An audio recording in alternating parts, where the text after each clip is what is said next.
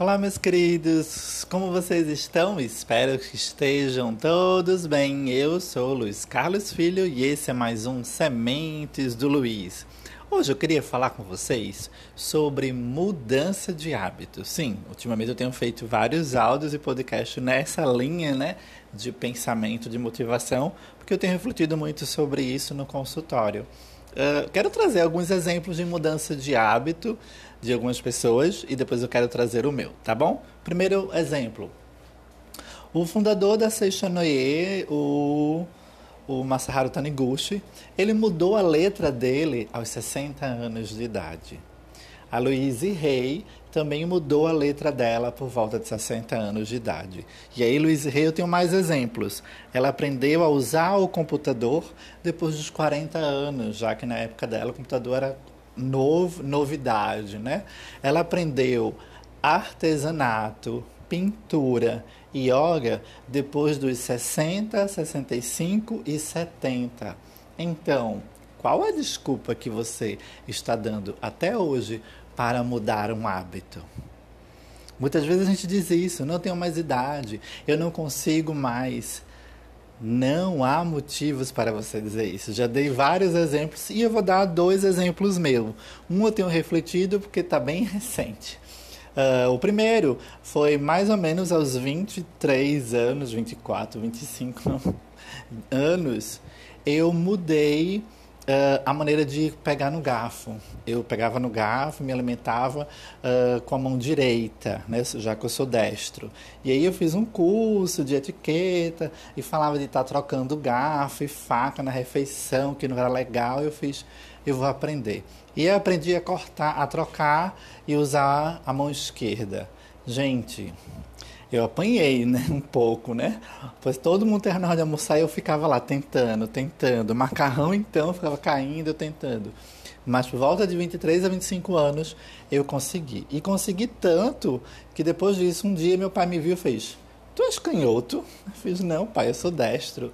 Porque eu já estava comendo muito bem com a mão esquerda.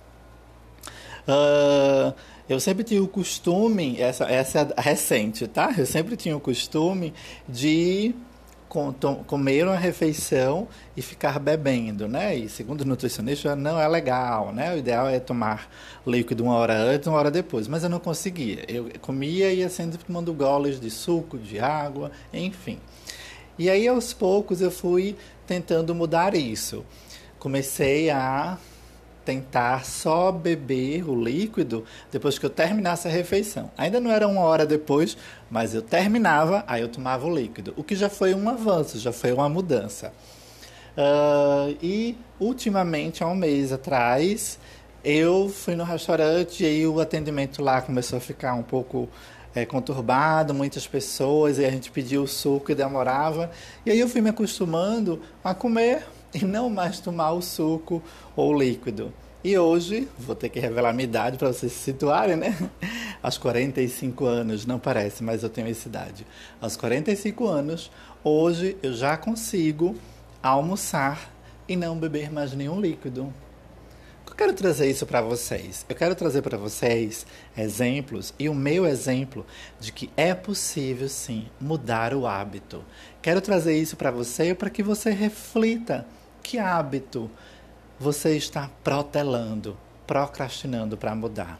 Eu fico pensando que nós, seres humanos, nós somos muito imediatistas, né? Nós somos alimentados por filme de ficção, filme de história infantil, onde tudo acontecia no, num passe de mágica. Fico pensando que a gente fica trazendo ainda para nossa vida adulta esses passes de mágica. Ficamos esperando o pó do pirlim-pim-pim acontecer para que as coisas mudam, mudem. E é sexual, né? A gente vai para academia, fica um tempo sem fazer exercício, vai para academia, na primeira semana fica o corpo doendo, porque o músculo foi acordado e a gente diz: "Não vou mais".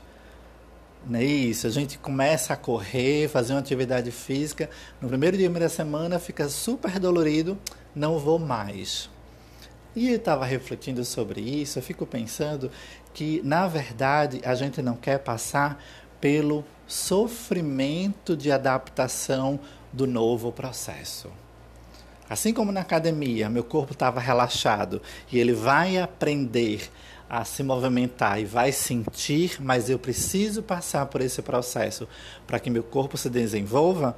Assim também são os novos hábitos. Não foi fácil para mim começar a comer com a mão esquerda, mas eu precisei passar.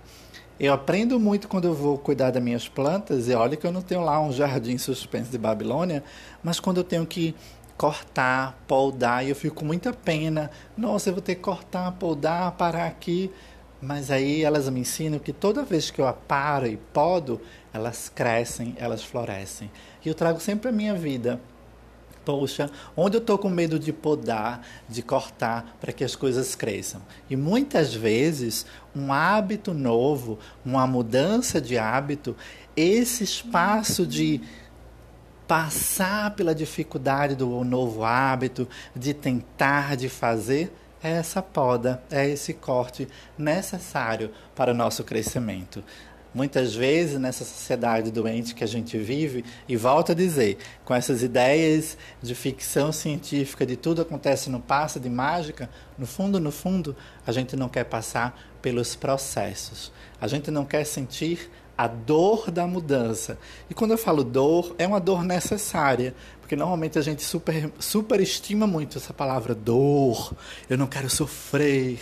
Não, mas a mudança de um hábito vai trazer uma dor, não é uma dor, vamos trocar, um desconforto.